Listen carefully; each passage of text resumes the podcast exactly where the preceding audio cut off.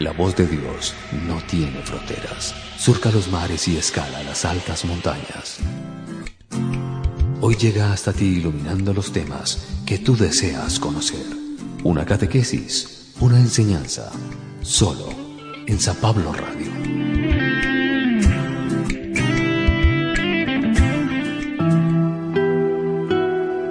Primera lectura. Si alguien es mordido y mira la serpiente de bronce, quedará curado. Del libro de los números.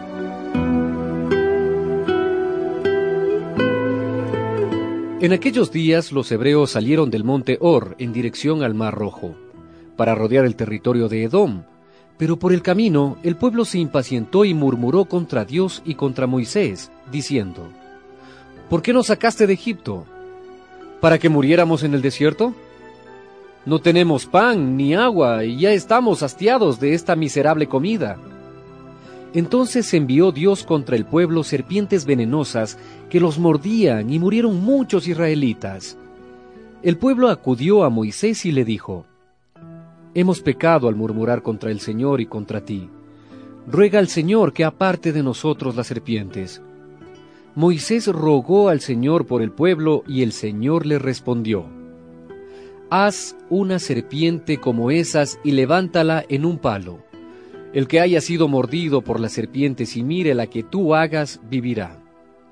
Moisés hizo una serpiente de bronce y la levantó en un palo, y si alguno era mordido y miraba la serpiente de bronce, quedaba curado.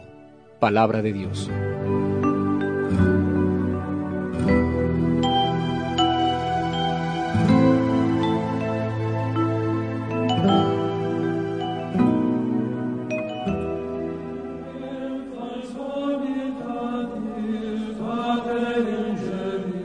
Salmo responsorial del Salmo 101. Señor, escucha mi plegaria. Señor, escucha mi plegaria. Señor, escucha mi plegaria. Que a tu presencia lleguen mis clamores. El día de la desgracia, Señor, no me abandones. Cuando te invoque, escúchame y enseguida respóndeme. Señor, escucha mi plegaria. Cuando el Señor reedifique a Sión y aparezca glorioso, cuando oiga el clamor del oprimido y no se muestre a sus plegarias sordo. Entonces al Señor temerán todos los pueblos, y su gloria verán los poderosos. Señor, escucha mi plegaria. Esto se escribirá para el futuro y alabará al Señor, el pueblo nuevo, porque el Señor desde su altura santa ha mirado a la tierra desde el cielo para oír los gemidos del cautivo y librar de la muerte al prisionero. Señor, escucha mi plegaria.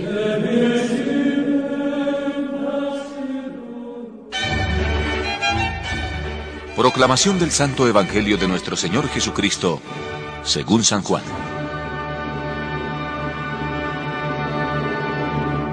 Les dijo por segunda vez, Yo me voy, y ustedes me buscarán y morirán en su pecado, porque donde yo voy, ustedes no pueden ir. Los judíos se preguntaban, Si no podemos ir a donde Él va, ¿será porque piensa matarse? Les dijo, Ustedes son de abajo, yo soy de arriba. Ustedes son de este mundo, y yo no soy de este mundo.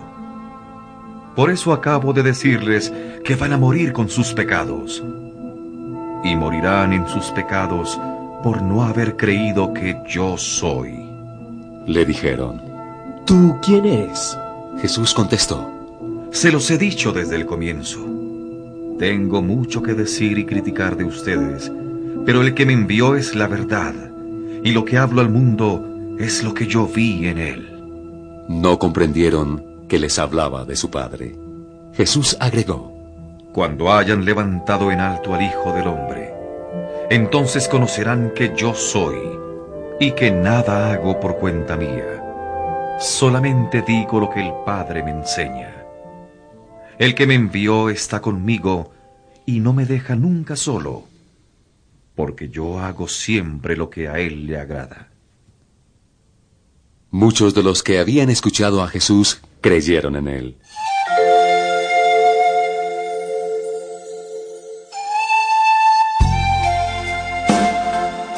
Amigos y amigas, ¿qué tal? Estamos ya en la recta final de este camino cuaresmal, camino hacia la Pascua. El Antiguo y el Nuevo Testamento guardan una unidad integral porque no hay separación entre ellos en medio de su intención y su mensaje, aunque sí en cuanto a las etapas en las cuales Dios va revelando su obra, que llegan a su culmen en los tiempos mesiánicos que se cumplen en Jesús. La unidad de contenido se evidencia hoy en el pan de la palabra. Dios ordena a Moisés levantar una serpiente de bronce en el desierto, después de que su pueblo mostró arrepentimiento por sus pecados, al ser castigados con serpientes venenosas. Esa serpiente, según las instrucciones dadas por Moisés, pasa de ser un signo de muerte a uno de vida. En el Evangelio las palabras de Jesús guardan similitud con el episodio del desierto, aunque ahora se trata de él mismo como signo. Cuando hayan levantado al Hijo del Hombre, entonces conocerán que yo soy. Jesús es levantado en una cruz ante la vista de todo el pueblo y desde allí irradia signos de vida y salvación para la humanidad. Cuando tú y yo miramos la cruz, descubrimos a qué precio fuimos salvados. Cada día que nos signamos con la señal de la cruz, confirmamos que aceptamos la vida de Dios y dejamos que sane nuestra vida. Que hoy nuestra oración sea, Señor, quiero cargar con mi cruz para irradiar luz, vida y esperanza. Recordamos también la frase de Santa Teresa de Ávila, en la cruz está la vida y el consuelo. La cruz es el camino para el cielo. En la cruz está el Señor.